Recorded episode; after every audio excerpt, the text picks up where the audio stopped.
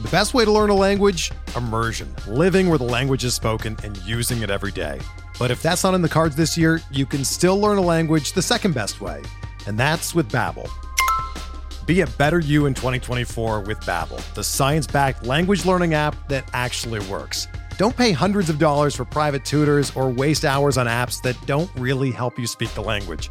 Babbel's quick 10-minute lessons are handcrafted by over 200 language experts and help you start speaking a new language in as little as 3 weeks.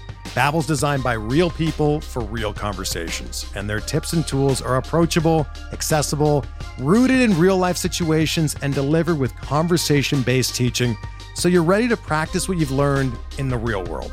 Here's a special limited time deal for our listeners.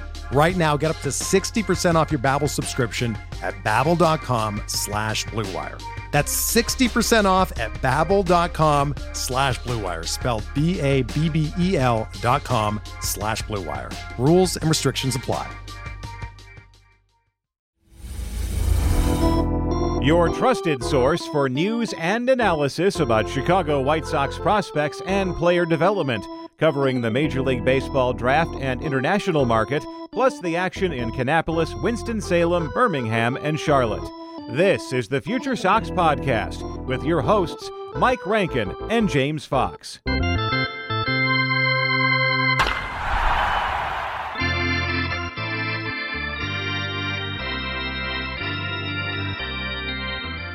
Hello and welcome to another episode of the Future Sox Podcast. My name is Mike Rankin. Good to be with you again. James Fox alongside us. He's our senior editor over at Future Sox, now part of SoxMachine.com. If you haven't heard, check us out at SoxMachine.com forward slash Future Sox. We are now part of that platform and also part of the Blue Wire Network. So if you subscribe to our podcast, you will see us weekly on Tuesdays right there for you, nice, safe, and sound. So if you enjoy the content, we appreciate your support continue to be with us throughout the Major League Baseball season and throughout the offseason. We cover everything minor league baseball. And now, since we're attached to Sox Machine, James, we get to focus a little bit more on the Major League Club. And we do hit on that in the interview upcoming with Jim Callis. So we really uh, are excited for the listener yourself to hear what he has to say. A ton of great insight coming up. But how fun is that, James? We can not necessarily be restricted to future Sox and the minor leagues here in, in, the organization, but just to be able to branch out, allow yourself to have thoughts on the big league club without any restrictions is kind of nice. I'll be honest. Yeah, it's you know it's been fun so far. Obviously, you know I did big league content sometimes, you know somewhere else, obviously, but having it all kind of linked together and the synergy here has been great. Um, you know, we we got a ton of content on the site. There's been some interesting minor league performances to start the year. You know, I you know I've mentioned this before, but you know, I don't think we disagree with the 30th ranked prospect ranking, right? I mean, I think they got there and everybody talks about how they got there for the right reasons and whether you believe that or not, like that's fine. But I feel like there's prospects that I'm following every night in a 30th ranked system. It's just, you know, it's kind of weird to me. It's just, you know, it's, I, I kind of reference like, you know, the White Sox have been 30 before with a guy like Addison Reed as their main prospect. And, you know, this time they might have two or three guys that end up in the top 100 by the end of the year. And we'll get into a, a, little bit with Jim Callis, the senior writer at MLB.com for Major League Baseball Pipeline, covers prospects across the country. When you talk about that specifically, like Luis Mieses is standing out, Bryan Ramos is a, a walking highlight reel, and Jose Rodriguez is standing out as a highly touted prospect, struggling a little bit in Birmingham. We'll get to that. But these are names, like you said, it's not necessarily this is a bunch of guys in the top in, in the 30th ranked system in Major League Baseball. There are highlighted players scattered across the White Sox top 30 that could elevate this group to, you know, in the in the lower third there at the top end of the lower third there sooner rather than later. I know you're going to get into the draft conversation a little bit late in the interview with Jim Callis and that hopefully will again make this organization take the next step in terms of how evaluators perceive them. But they're that's what we're excited about james is highlighting specific players that are on the top end of this 30th rank system. Guys like colson montgomery and Wes Kath and then even those who are or fans i should say are unfamiliar with those types of names. I mean these are these are fun times to get involved in finding out what the white sox really do have organizationally. I think it's an interesting kind of thought to have is how do you evaluate the White Sox in terms of going after pitching prospects or building their depth the way they are internally. The draft, I know we're a few months away from the draft, but this is a topic of conversation already because it is telling as to how Mike Shirley and the rest of the organization is trying to structure this team moving forward. Yeah, and you know, like we were talked about content earlier. Me and Josh, you know, put our first mock draft up on the site. You know that that's one other positive, you know, of working with those guys is Josh consumes a lot of college baseball, whereas I, you know, I mostly catch up late. I feel like, um, like closer to the start of the draft and do, you know, a lot more of my research. Then he's seen a lot of these players, so you know, nobody will be shocked to know that I projected a, a high school center fielder and Josh put a college pitcher. So you'll have to go to the site to read that. You know, w- one last thing, you mentioned the pitching development. I think it's lacking. I think we're gonna, you know, it's gonna be a point of conversation all year. I think the White Sox know that maybe some changes are in order with how they've been developing pitchers. But I will say, like, I'm interested to dig in as the year goes on on the developmental side for for hitters on the offensive side because the you know like you've mentioned some names some under the radar names there's lots of guys producing right now and you know their their new hitting coordinator in the minor leagues is a guy by the name of Andy Barkett you know he he was in Pittsburgh for a while he was in Boston with Tony as the assistant hitting coach in the majors so you know I don't know how much he has to do with it but it's definitely something I'm going to dig into they have a new biomechanics analyst and you know, the, the, guys are hitting really well at Winston-Salem. That's where Nicky Delmonico is the hitting coach this year. So, you know, the, these are just like some, you know, tertiary stories, I guess, that I'm going to keep my eye on because, you know, the offensive display early on in this minor league season's been interesting. Sounds like a feature story, if you ask me, and I'm just saying, but that's why we have you, James. You're on it. So that's James Fox. My name's Mike Rankin. Again, thanks so much for tuning into this episode of the Future Sox podcast. Now part of the Blue Wire Network and also part of SoxMachine.com. We have Jim Callis joining us again. I'm biased. Man, this is a good interview. He provides a ton of insight on the organization. So stick with us. We're going to take a break. When we come back, it's Jim Callis of MLB Pipeline joining us on the Future Sox podcast. The best way to learn a language? Immersion. Living where the language is spoken and using it every day. But if that's not in the cards this year, you can still learn a language the second best way, and that's with Babbel. Be a better you in 2024 with Babbel, the science-backed language learning app that actually works. Don't pay hundreds of dollars for private tutors or waste hours on apps that don't really help you speak the language. Babbel's quick 10-minute lessons are handcrafted by over 200 language experts and help you start speaking a new language in as little as 3 weeks.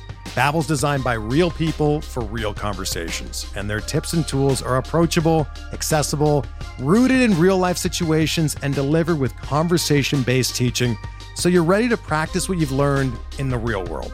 Here's a special limited time deal for our listeners. Right now, get up to 60% off your Babbel subscription at babbel.com slash bluewire. That's 60% off at babbel.com slash bluewire, spelled B-A-B-B-E-L dot com slash bluewire. Rules and restrictions apply. It's great to be joined again by Jim Callis at Jim Callis MLB on Twitter. He is the senior writer for MLB Pipeline on MLB.com, and he is an expert on Major League Baseball prospects across all of Major League Baseball, and it's, it's wonderful to talk to him specifically about the White Sox selfishly because, well, we really enjoy his work and we take advantage of it. With that being said, Jim, welcome back. First Thanks. of all, it's always great to talk to you. Uh, I want to start the conversation with this because it intrigued me going into this season. Yeah, I expected at least some verbiage to come out regarding service time manipulation or the significance of prospects in the big leagues. You know, a lot of the time we consider the younger prospects or those who are, you know, 22 years old, 23 years old in the big leagues the currency of the game these days. And it seems like, you know, I don't know if it's a record number, but there's a lot of top prospects who made the opening day roster to begin this season. You know, guys like Hunter Greene and Jeremy Pena and Julio Rodriguez, just to name a few. Spencer Spencer Torkelson in the American League Central. Is there anything outside of just them being ready to play in the big leagues that has organizations these days motivated to bring them up right away? I, think there's a, a, a, number of things. I mean, one, I think this is a really talented class. I mean, you know, we had, and we went back and looked, and we couldn't find a case where, where three of our top five prospects going into a season at, at MLB.com, you know, with, with Bobby Witt Jr. and Julio Rodriguez and Spencer Torkelson, um, all debuted in the big leagues on opening day. Um, and it would have maybe been five for five if Adley Rutschman and Riley Greene hadn't been hurt. So I, th- I think that was unusual for one. I, I know, you know, I think people have been trying to credit like, oh, this new rule where if you have the rookie eligible player who's on a preseason, you know, multiple preseason top 100 prospects rankings, I think by us and Baseball American ESPN, and they get a full year service time. Um, uh, and um, they finish what is it first or second in rookie of the year voting or top three in MVP or Cy Young Award voting before they're eligible for arbitration. You can get extra picks in the draft. So I, I know, like I, I think, eh, you know, the, the, people would like to say, "Oh, like, hey, the new CBA, it's working great." I, I, you know, maybe that played part of it, but but I think like the other thing is too, I think a lot of these young guys who are up right now are on teams that are trying to win or at least feel like they have a shot to contend going into the year. And, and I think the expanded playoffs played a part in that.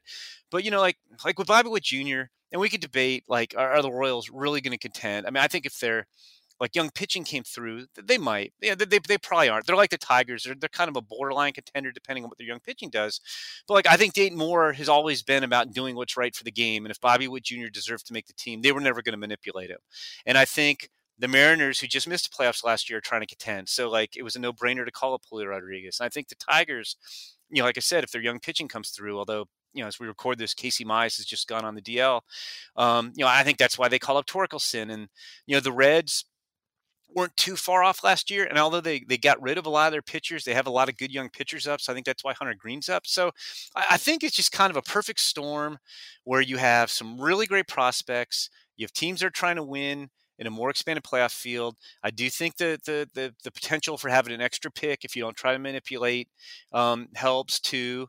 And and I also think that you know maybe part of the reason we have so many guys kind of coming up at once is is I think that you know not having a season in 2020 kind of slowed down some guys who might have already been up. Like you can argue if Julio Rodriguez had a full season in 2020, maybe he's up last year.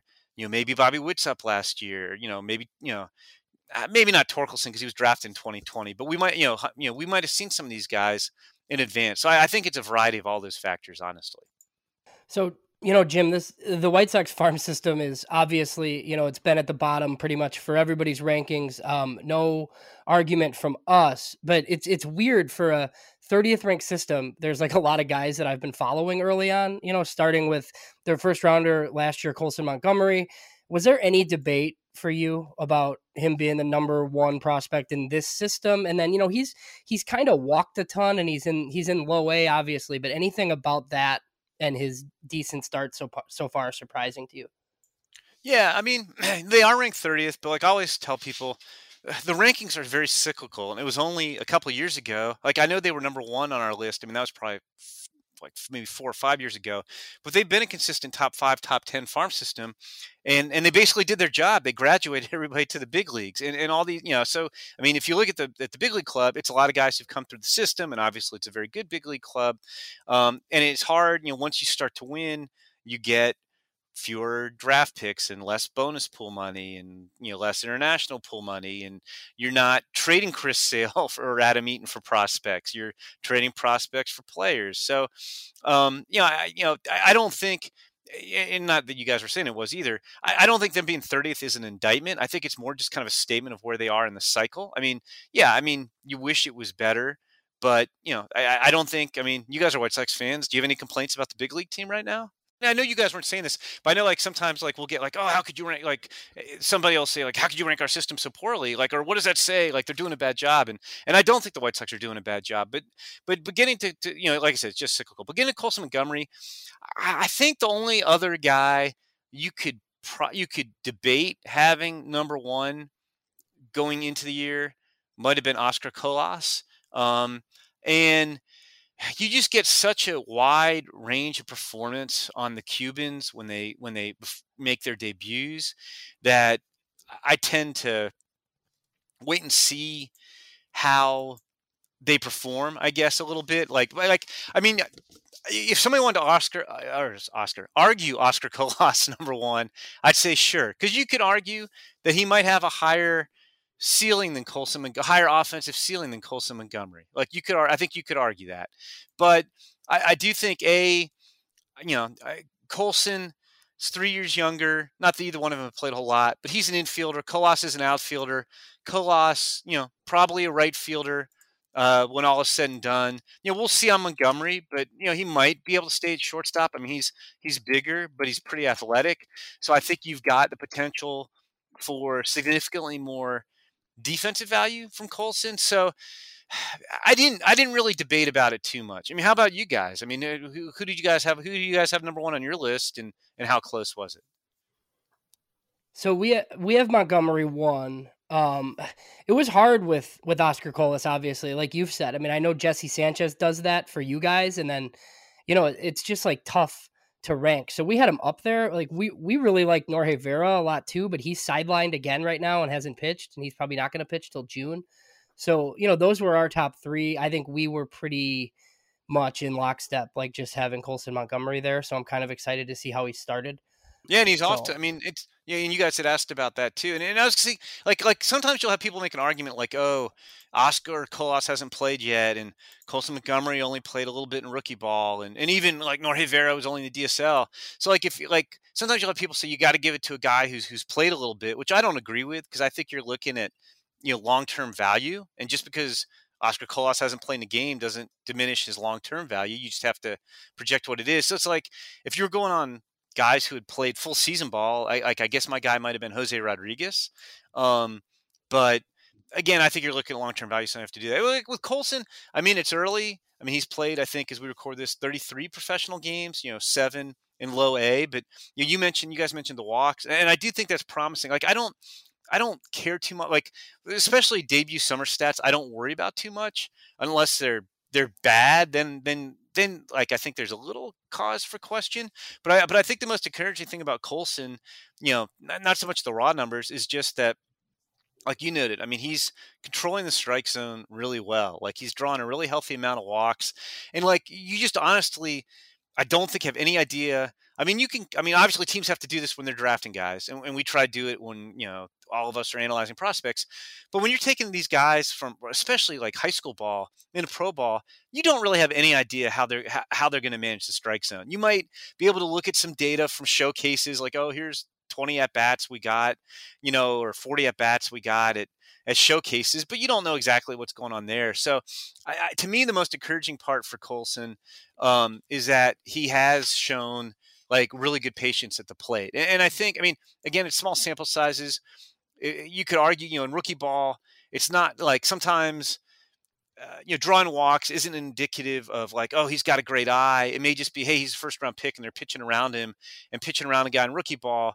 They're not pitching three inches off the plate. It's like a foot off the you know plate, and, and, and it's easier to discern. But he's he's walking again this year, and I think that's a, a very very promising sign. And I also, in an odd sort of way, like I mean, look, I mean, he's probably going to be I think he's going to hit for average in power, but just because of his size, um, you know, I think he'll probably be a little bit more power than hit. And even though he doesn't have a home run, like in a weird sort, he's got ten doubles, which is, is super healthy amount of doubles. I, I almost, I mean, again, you'd like to see home runs. Is going to sound stupid. I almost look at that as like almost an encouraging sign. Like he hasn't come into pro ball swinging for the fences, trying to show everybody he's a first round pick and he's got power. I think he's he's just coming to pro ball and and just looks very natural at the plate instead of trying to sell out and force things. So um, I, that, that's been my biggest takeaway from him so far. Yeah, right there just goes inside the mind of of evaluating prospects like that in, in terms of creating rankings and expectations. I mean, that is wonderful insight, Jim. Let me take you to this because you brought up the big league club as well as Oscar Colas. If you could put yourself in the shoes of the organization in in the GM's office, and this offseason, the White Sox fan base was, you know, they were really excited about expectations this year. And, you know, they did go out and make a trade for uh, AJ Pollock, and he's under control for two years now. And they decided against signing a free agent outfielder to a long term contract. And they, you know what? They haven't done that over the last five seasons. So, with that being said, related to what they have in the farm system, Oscar Colas, Yoelqui Cespedes, as well as what they have depth wise in the big leagues at Luis Robert. And as well, you can consider Andrew Vaughn. You know, Jose Abreu is getting older at first base, and Andrew Vaughn, uh, at least the expectations here is he could be the future at first base. Do you think the depth within the system regarding Oscar Colas and their confidence in Cespedes had them a little reluctant to going out and signing a long term piece in the outfield? Or is it just a matter of their philosophy saying we want to have as much flexibility as possible and not tying ourselves down long term to one player? I think it was probably both. I mean, I think if like you know, I, and I don't know if they've really ever, you know, they, they haven't ever given out one of those like three hundred million dollar contracts, you know, to like a, a, superstar. Like if Aaron Judge becomes a free agent, I don't even know that they'd go out, and you know, and, and, and try to get him. I mean, I know they tried to sign Machado, but yeah, I think it's some of both because, like, like you, you can never have too much talent, but you could kind of even look at the White Sox now, and it's hard to kind of squeeze everybody in to the lineup. You know, as long as Abreu remains productive yeah, Andrew Vaughn's really not an outfielder. Like, so Andrew Vaughn's, you know, your DH. And, you know, you've got, you know, I think Eloy Jimenez is going to be a star. I think Luis Roberts going to be a star. So there's two of your outfield spots. I mean, you can debate about Eloy, should he be a DH, but you can't really DH him if you've got Andrew Vaughn um, at, at DH until, you know, Jose Abreu ever drops off. You know, right field's a little bit open. I, I love the AJ Pollock move for what they got him for. Um, I think AJ's just a professional hitter. I think he fits well. You know, I, I have less confidence, say, in Adam Engel's bat, but like, you know, he's a good defender. He can run. He can do some things. Like, so you, you got kind of that, you know, Engel Pollock combination and right. And I think that just kind of keeps it warm until Cespedes and or Colas is ready. Now, the interesting thing would be if Cespedes and Colas are as good as the White Sox hope they're going to be, and Jimenez and Robert are as well, and you have Vaughn and you still have Abreu at first, you know, and they're using Grandal at, at DH2, you're, you're going to have more guys in spots, eh, you know. But like, I, I don't think that's going to happen right away because, I, you know, realistically, Colas needs at least a year in the minors. Um, and, and they're kind of ha- like he's. I know he's at high A right now, and if he tears it up, he might be in double A. But like, I don't think we're going to see Colas this year, and we'll see on Cespedes. I, I haven't. It was just Arizona Fall League, but you know, I, I don't know. I, am not. I'm not quite sure. I think Yoelqui Cespedes is as good as the White Sox hope he's going to be. I just. I, have talked to a lot of guys who question the bat, and, and, I just wonder about the bat a little bit. So maybe that'll resolve itself, and and they won't have a, an overabundance of talent. But I, I do think that depth and, and, the number of options they have, and there's only so many spots in the lineup for everybody, um, did lead to some of that decision making. And, and, I thought getting AJ Pollock was just a great pickup too. So like I, I think even for the short term, Pollock and Engel can, can hold down right field while they wait to see how good the Cubans are. Jim, when you saw them this spring, did you see Colas in person at all? I did. I just I was running around. It was it was kind of great. It was great because I hadn't been. I didn't go to spring training last year because we didn't travel to spring training, and I didn't go to Arizona in 2020. I, had done a little time in Florida before the pandemic, so I, I was I did 10, camp, 10 camps in 10 days. But at the same time, because of the lockout schedule, uh, lockout affected our schedule on when stuff came out. I was writing up a bunch of top 30 prospects reports while running around spring training. So it was kind of crazy. But I did I, I did do both White Sox camp and Dodgers camp. And um, I did get backfields games both days. And the day I was doing the Dodgers camp, they were playing the White Sox. White Sox just you know walked over from the other side or, or golf carted over from the other side of Camelback Ranch. So I did see them, and um, I did you know I actually saw Colas.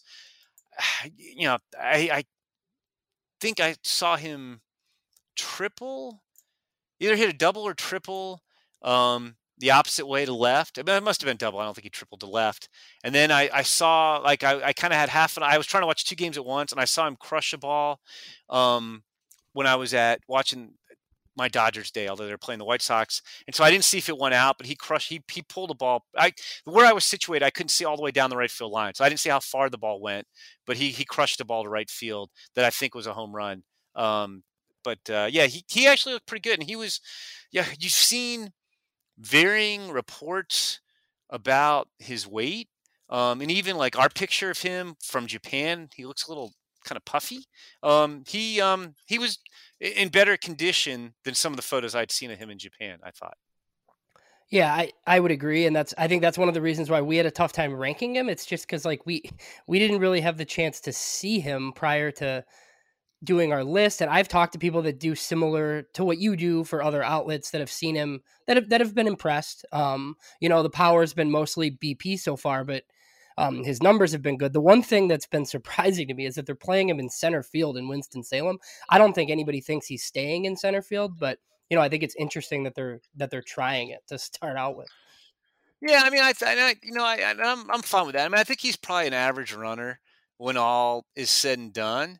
Um, and it's weird. Like, I don't know if they have a a fly ball. I mean, a ground ball staff in Winston Salem, but he only has nine putouts and seven starts, which seems like a very small amount of putouts for center fielder. Um, I don't. Again, it's a small sample size, and you know, I don't know if there just haven't been a lot of fly balls, but that seems kind of that seems kind of light. Um, but uh, yeah, I, I, think they're just kind of seeing what he can do. I mean, it's weird because like I mean, he was hard to rank because you also get you try to talk to people who've seen him, and you you just get like you know like I had guys who were like like in Japan I think at times when he was a little heftier he was like a below average runner. And then there's people like, oh, he might be a 55 runner, and I kind of settled on 50. And uh, you know, I think he's probably a 45 to 50 runner when all is said and done. But um, yeah, it is tough. You know, and, and that's what I was saying before. Like, like I know there's some places like, like it used to be, not so much now, but I remember even, I remember, I guess it would have been what 2001 when I was doing the Cubs list of Baseball America, and they just signed Mark Prior, and um, and Juan Cruz was like one of the hottest pitching prospects in baseball too. And I had people in the Cubs organization tell me that they thought I should rank Juan Cruz ahead of Mark Prior because I think Cruz had gotten to Double A or whatever, and Prior hadn't pitched yet. And I was like, but no, like like the like when you're lining guys up on a list, it's who's going to be better in the long run. So like even though Mark Prior hasn't pitched, you guys just gave him ten million dollars. Like like and it wasn't based on money. Like you know, Mark Prior was one of the best pitching prospects I've ever seen. So like I it, it, it but it does make it tough, especially like the difference between say a Mark Prior and a Colas is at least Prior we saw at Southern Cal, we saw with Team USA. You had some statistics, even though they're college statistics, you could read into them to some degree. And with Colas, like he barely played. You know, he was more, you know, playing minor league ball in Japan. Um, and then you had the whole Cuban Ohtani like hype. They, you know, he barely pitched, um, but like he was going to be the Cuban Ohtani for a while, and that and that calmed down because he's not pitching at all. But um, it, it is very hard to rank. It was very hard to rank Cespedes the year before. Um, you know, like he wasn't going to be at the top top of the list because they still had guys who hadn't graduated to the big leagues like Vaughn and Madrigal and um, I think I mean forget. I think uh, they had three or four guys. I think Kopech hadn't graduated, right? And, and Crochet, none of those guys had graduated going into the year. Um, so we weren't going to put Cespedes one, but like with Cespedes, like, like I had I had very mixed reports on his bat from outside the White Sox system, and so it's like okay, like you know you, you you're not getting a whole lot of consistency on people saying, oh yeah, I think he can hit 280 and do this, or other guys saying ah, he might hit 230 and strike out a ton, and and it is tough when you don't have a whole lot to a whole lot to go on. Not to throw a curveball your way, but looking at the top 10 in MLB Pipeline's top 30 prospect list for the Chicago White Sox, only one pitcher is listed, and that's Norge Vera. We mentioned him briefly. Well, I snuck Jared Kelley in at, at number 10, so I got two. Okay, there you go. so I appreciate you correcting me there. Now, that leads me to my question of where do you stand related to the way the White Sox are trying to build their pitching staff organizationally? How do you feel about the philosophy that they're uh, going about in the draft in terms of what uh, they want to do in terms of pitching? You know, obviously in the big league club, there's some concerns there, but how do you, uh, in the immediate sense, not seeing a lot in AAA. Double A has a, a, handful of names, but where do you stand with the White Sox organizationally related to starting pitching or relief depth? Yeah, no, I mean, I don't think there's any question that that's something they're trying to address. You know, obviously, if you have to keep buying pitching at the big league level, it gets very expensive. Um, and you know, uh, I mean, they, they I, I like their big league rotation but you know there, there isn't a whole lot of depth if, if they have you know a bunch of injuries crop up and you know I, I don't disagree with how they've gone about it i mean I, you know it's funny like i was talking to a, a guy who's a fan of another team uh, in the AL Central, ironically enough, and he's just we are talking about all the pitchers who've been hurt this year, you know, for the draft, and he's just like, I don't know why like anybody would take a pitcher in the top ten. And I was like, well, like in the like you can't just say that. Like if, if you th- like you, you have to evaluate the players, and yes, there's more risks with pitchers, but at the same time, if you don't take pitchers with early picks or put money into pitchers.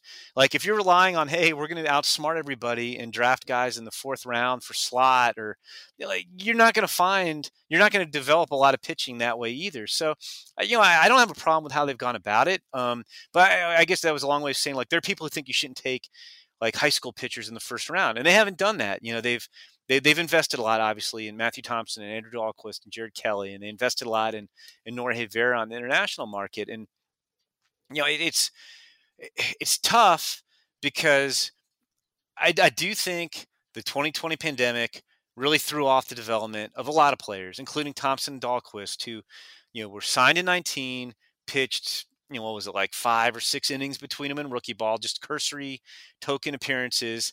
And then they didn't get a first full minor league season. And that limits how many innings you could give them last year. And they were both really inconsistent.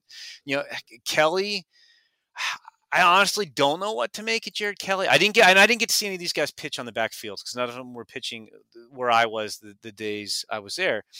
But Kelley's conditioning was not good. It, it, it it went south during the pandemic before the White Sox signed him, and his body was not good last year, and he really struggled to throw strikes because of it. And you know, Thompson you know, had some injuries, nothing, you know, I think it was a hip flexor. It wasn't an arm, but like he was up and down, you know, Dalquist, you know, I think his stuff is, is has gotten better, which they hoped, but you know, this was to be a polished guy and he couldn't throw strikes at all last year. So, I, you know, I, I don't know that those three guys in particular, like you can make a definitive. I can make a definitive statement about what the White Sox are doing.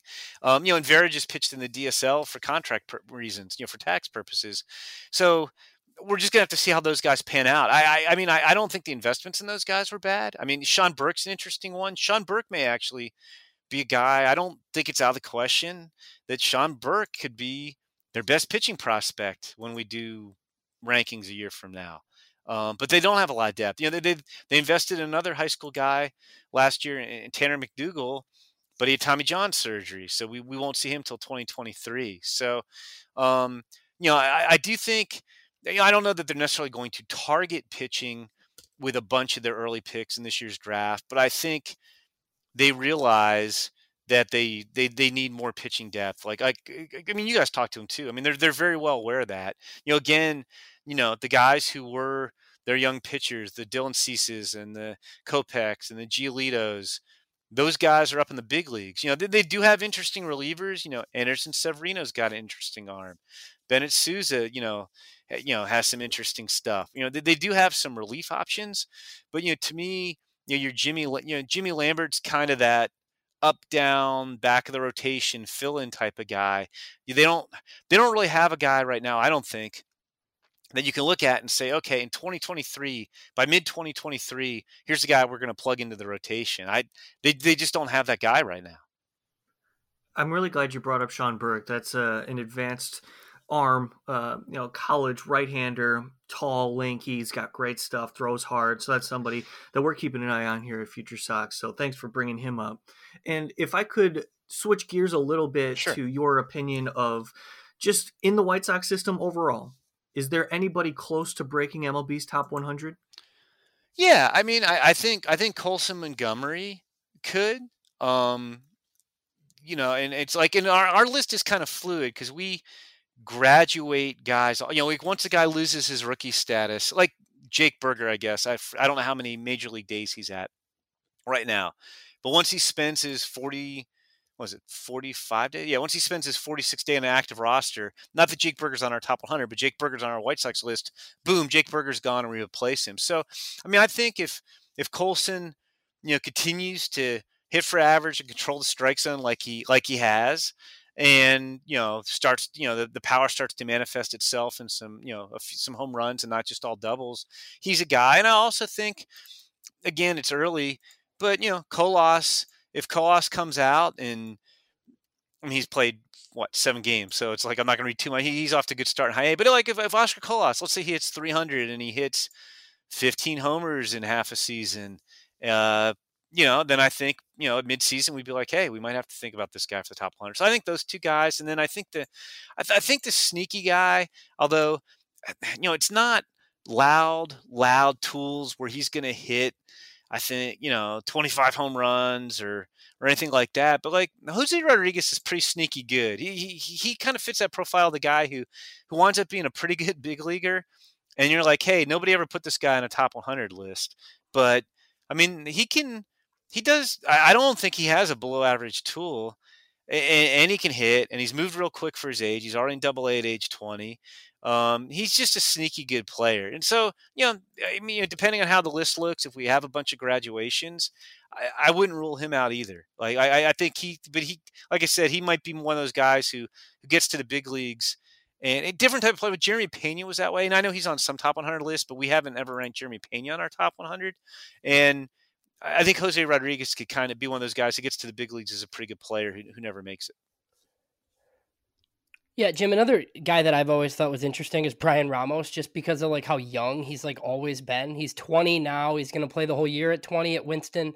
Um, he's been off to a really good start too, like you know, hitting for power. But he he doesn't really walk much, and I think it's probably important for him to stay at least at third, right? Because if he ends up at first, I mean, he's going to have to really hit. But I yeah, I've just I've always like kind of thought he was interesting too. I, I do too. Like he he's always hit. Um, he's always been young for his age. Uh, you know, last year he he only hit 244, but that was coming off the pandemic. He was 19 years old in low A, and he had a shoulder injury um, uh, that bothered him. I, I, had a DH, I think, a lot of the first half. I, I think he's got really good bat on ball skills. Um, you know, he he walked okay last year. He doesn't walk a ton, but he's not. You know, I think he's one of those guys who's going to walk roughly ten percent of his plate appearances. So it'll be he. It's not going to be a high walk guy, but I think it'll be enough. Like I, I to me, you know, his ceiling would be a guy who could hit like 280. You know, maybe get you, you know, 15, 20 home runs. Um, you know, draw a decent amount of walks, and like you said, I, I think, you know, I, think the, the the trickiest thing when evaluating prospects is figuring out what position they're going to play. Because, I mean, like you just said, if Ramos can stay at third, that's a lot more value than if he's at first. Because I, I don't know that he quite has that. Like he he might get there, but I don't know that he quite has enough offense that like you're looking for from your first baseman. But he would be good offensively at third base, and he's he's okay. He's not super quick, but he's got pretty good hands. He's got okay range. I mean, they've even played him at second some. Um, I don't know that I think he's really quick enough to play second. You know, he might be one of the more of those like shift second baseman, you know, where he could get away with it. Um, but um, yeah, I like him, and I and I think just because he's been so young, and you know, he played rookie ball, and then he lost a year to the pandemic, and he didn't put up loud numbers, but it, but a 760 ops for a 19 year old in low A while he's hurt is pretty good. Like like the, the secondary numbers were pretty good. So I, I think he's flown under the radar and you know, like it, it, did like I have him like I mean I have a million infielders. Like I have I have Montgomery, Rodriguez, Kath, Burger, Romy Gonzalez, and Bryan Ramos. So I have him as the sixth best infielder in the system. But like if you told me he jumped up, like if you told me Bryan Ramos was, you know, in their top five prospects at the end of the season, I, I think that's very possible too. I, I think he th- that's a good call. I think he's he just hasn't put up like huge numbers or, or been that high up in the minors, but I, I think he's he's very quietly one of the better hitters in their system. One guy you mentioned was Jake Burger. I know you've always been a fan. We, you know, we we've loved that story. He's he's in the big leagues right now because Yoan Moncada is not there. Um, I guess like it's probably true that what's good for the White Sox ultimately won't end up being good for Jake Burger because I, there's just not a spot. Like they've they have more bats than spots. Obviously, you know it's good to have depth and he could fill in. But I mean, is his best course maybe being somewhere else? And do you think that other teams are interested in Jake Burger? He looks like a guy that could hit at least lefties, probably in the big leagues. Yeah, I mean, yeah, yeah. I think I think all that's fair. Like I, I do. I, have always anybody's ever talked to me. I just have a lot of respect for the Missouri State program. I mean, I, have I've covered this stuff for years. I used to be the college guy when I started off in Baseball America thirty something years ago, and Missouri State just always has a good program, and they produce a ton of big leaguers, and you just don't hear much about them. And you know, Burger, you know, tremendous story. I mean, a couple serious Achilles injuries and then a heel injury, and he basically didn't play for three years unless we I don't what was it the Car Shield Collegiate League like he got a little time in during the pandemic, um, and then he came back and he was kind of Jake Burger all over again, which is pretty amazing considering he lost three years of at bats. And yeah, I mean, I, I think he is stuck because uh, you know he's not going to play ahead of, of Moncada at the big league level. I, I do think he's you know for a guy who's 6'2", 230, I'm not saying he's a great athlete, but like I think he's like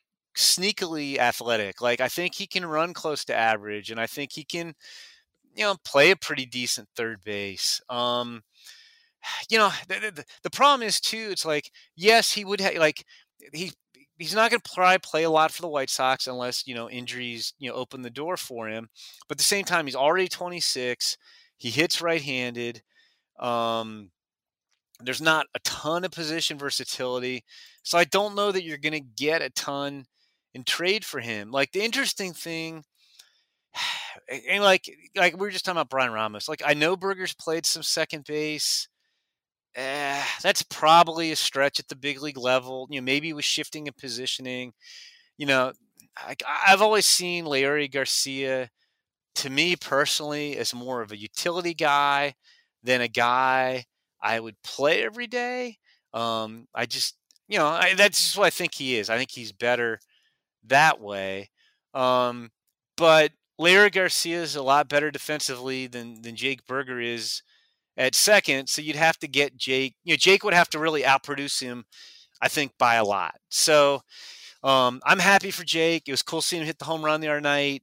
Um, but yeah, it's, he's he is a little bit blocked. Um, you know, may, may, may he needs to hope he keeps hitting you know 375, and then he could be this year's Yermin Mercedes, and La Russa will have to keep him in the lineup or something. But um, yeah, I just like because I mean, even if he keeps doing this, you're not when Moncada is going to come back say, well, okay, Yoan, um, you got to wait till Jake cools off. But yeah, it's um, so I like I do think there are teams he could start on, but I don't think that the White Sox are necessarily one of them. And like we were talking about with with Andrew Vaughn and, and the outfielders, like there, there aren't really even that many at bats at DH, especially because I think they, you know, like they're they're trying to maximize the offensive production they're getting out of Yasmani Grandal by not wearing him down at catcher, and so like that leaves fewer at bats for DH for somebody. So the last thing I have for you, you know, we talked about merging with Sox Machine. Me and Josh Nelson published our first mock draft of the year last week. Um, projected it. Was it just the for the White Sox, or was it for? for no, all? we did, did. We did the whole first round. Oh, but, oh, nice, nice. But we but we did separate picks for the White Sox, and you know, I went with Justin Crawford, Carl Crawford's son, obviously you know well, and then Josh went Gabriel Hughes, the righty from Gonzaga.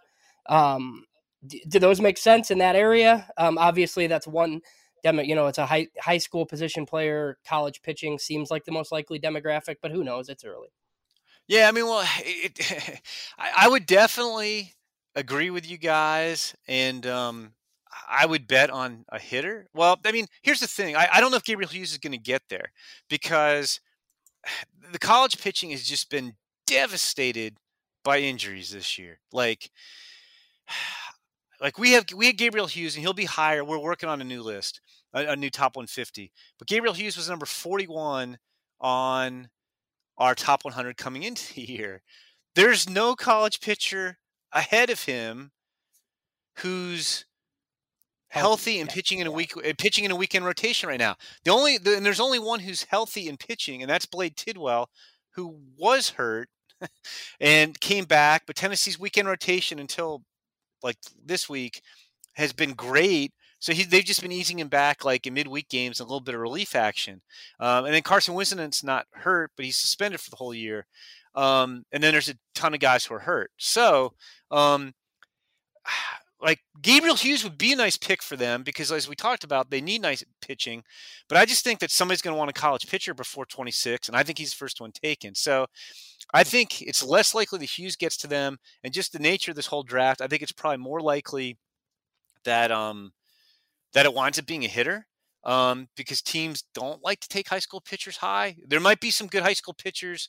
You know, there's there's Andrew Dutkanych in Indiana. There's Brock Porter in Michigan, and those are typically guys who they're good, but you teams try to take them with their second pick, and, and maybe there'd be some value. And, and, and, we know Mike Shirley loves his Indiana guys, so maybe we should just give him Andrew Dutkanych. But um, um, no, Justin Crawford's a good one too. Like like you noted, he, he's Carl Crawford's son, super athletic.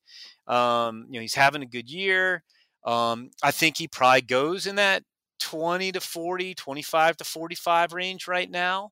Um, so I could definitely, I could definitely see that too. I will do a mock draft in a couple weeks. I haven't started on it yet, so um, I don't, I, I don't have a a White Sox pick uh, per se.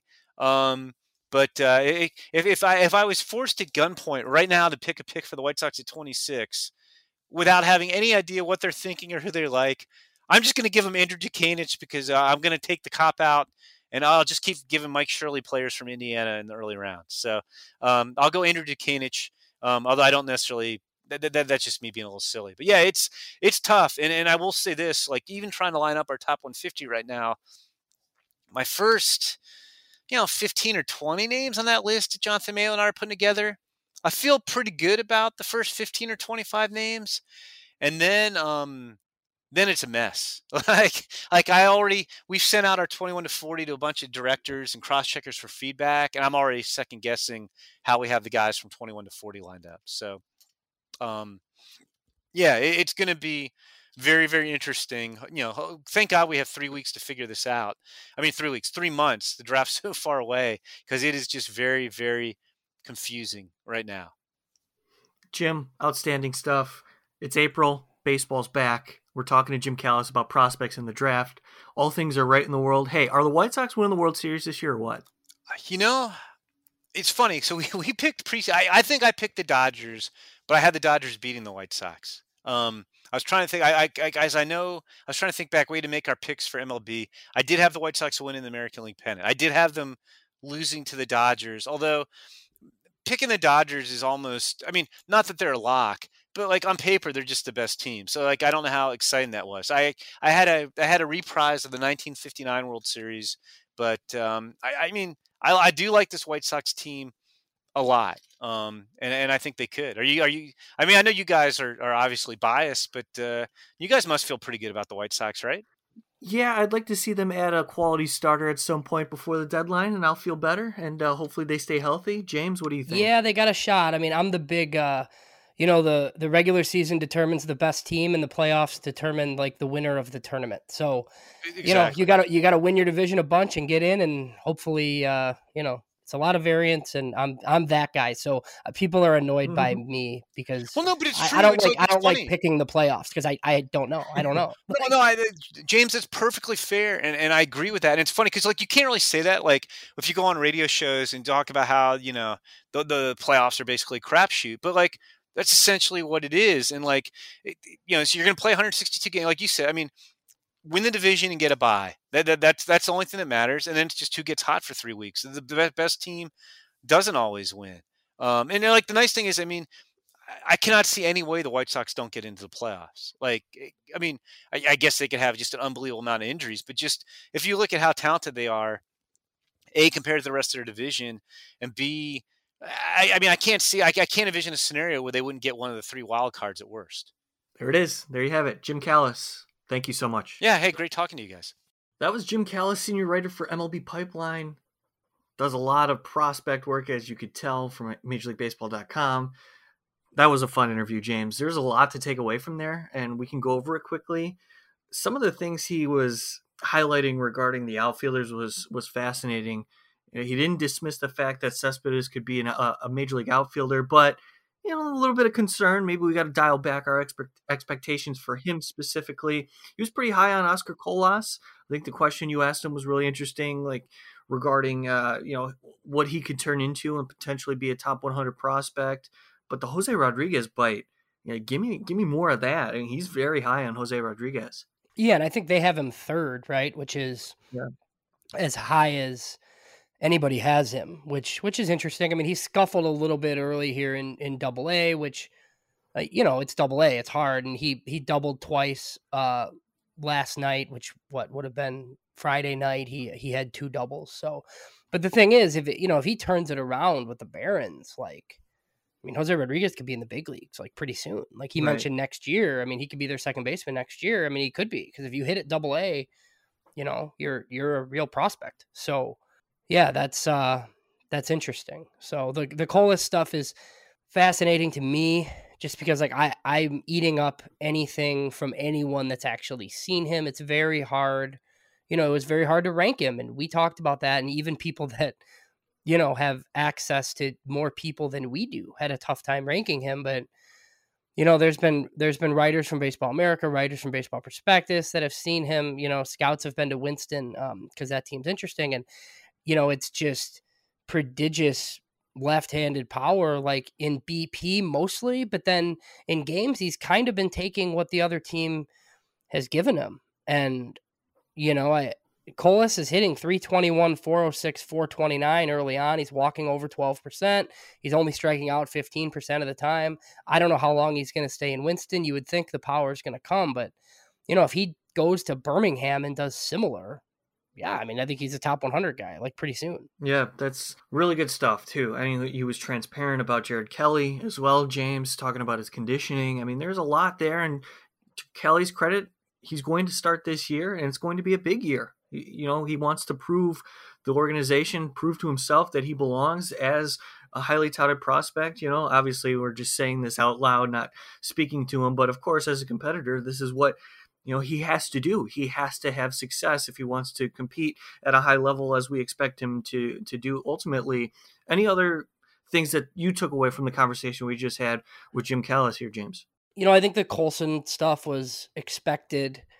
You know, Colson, I think we wrestled with other guys, right? Norge Vera and some of us liked Wes Kath and Cespedes is obviously clearly has his issues, but I mean, Colson Montgomery is the number one prospect in this system for a reason. Yes, he's 20, so he's a little bit more advanced. We had that conversation last year, but you know, he's in a, he's in low A first season, you know, in full season affiliated baseball with a 460 on base percentage down there. So he's not hitting for a ton of power, but he's walking, you know, which, which portends very well for the future. I think he's got three or four doubles already. Um, you know, he's he's striking out a lot, but I don't really care about that because the walks are coming too. I mean, it's a 154 weighted runs created plus early on in Kannapolis in his debut. So that's you know, that's been impressive. Jim didn't talk about this much, but the whole Kannapolis team is like insane to me, the turnaround. Like they're, you know, leading the what is now the Carolina League in offense, which is a far cry from what the the discussions that we were having on this podcast last year. You can check out our last podcast as James goes in depth about that specific topic on the Blue Wire Network. We are now partners with Sox Machine and also available on every podcasting platform that you could think of. So please subscribe to the Future Sox podcast and continue to follow us on futuresox.com. That is, uh, again, now part of soxmachine.com go to our Twitter at Future Sox to keep an eye on everything. That's that's our main hub of providing information, posting content. You'll see updates daily regarding the minor league affiliates as well as updates on players that we're featuring, and you can see our content creators at James Fox 917 on Twitter share his thoughts as well. I'm at Rankin 906 again. Think about becoming a Patreon. It really does help us out. It continues to allow us to grow, and it's uh, it's paid dividends in the end. And we want to thank you specifically, the supporter of us at Future Sox. Think about becoming a Patreon. Go to soxmachine.com to sign up there if you wish. For James Fox, my name's Mike Rankin. Take us into consideration as your weekly routine on Tuesdays. We will post our podcast every Tuesday morning. So look forward to that. Thanks so much for tuning in. We'll talk to you next week.